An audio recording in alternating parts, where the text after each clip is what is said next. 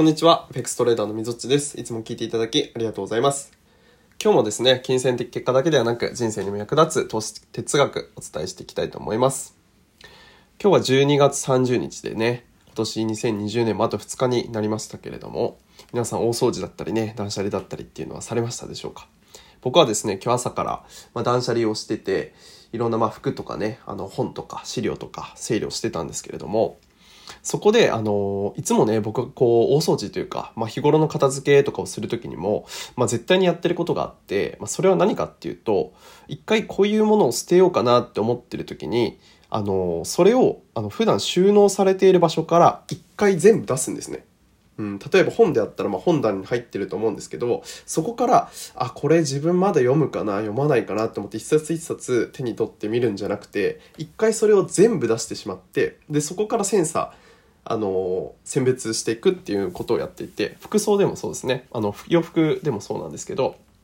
あのハンガーにかかってねあのクローゼットとかに入ってるのを一回出してきてでそこからあのいるものだけ戻すっていうことをするんですね。うんやっぱりもう物ってある程度もうなんかね自分の居場所っていうか定位置みたいなのがやっぱり決まっちゃってるので、うん、そこにこうあるっていうのが見慣れちゃってるんですよね。うん、ただそこからこう一回出すことによってそこがね何もない空間になってリフレッシュされますから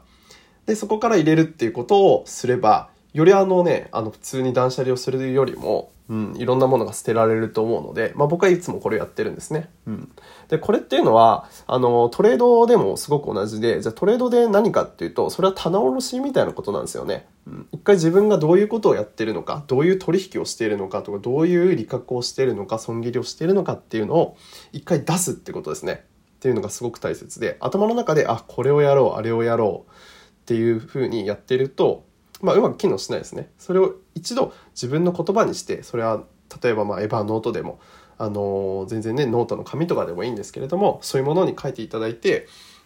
自分がまあ1から、まあ、0から10まで100まで何をしてどういうような行動をしてっていうのをあの書き出すからこそあじゃあこれはいるなこれはいらないなっていうのをあの選別することができるので一回ねこう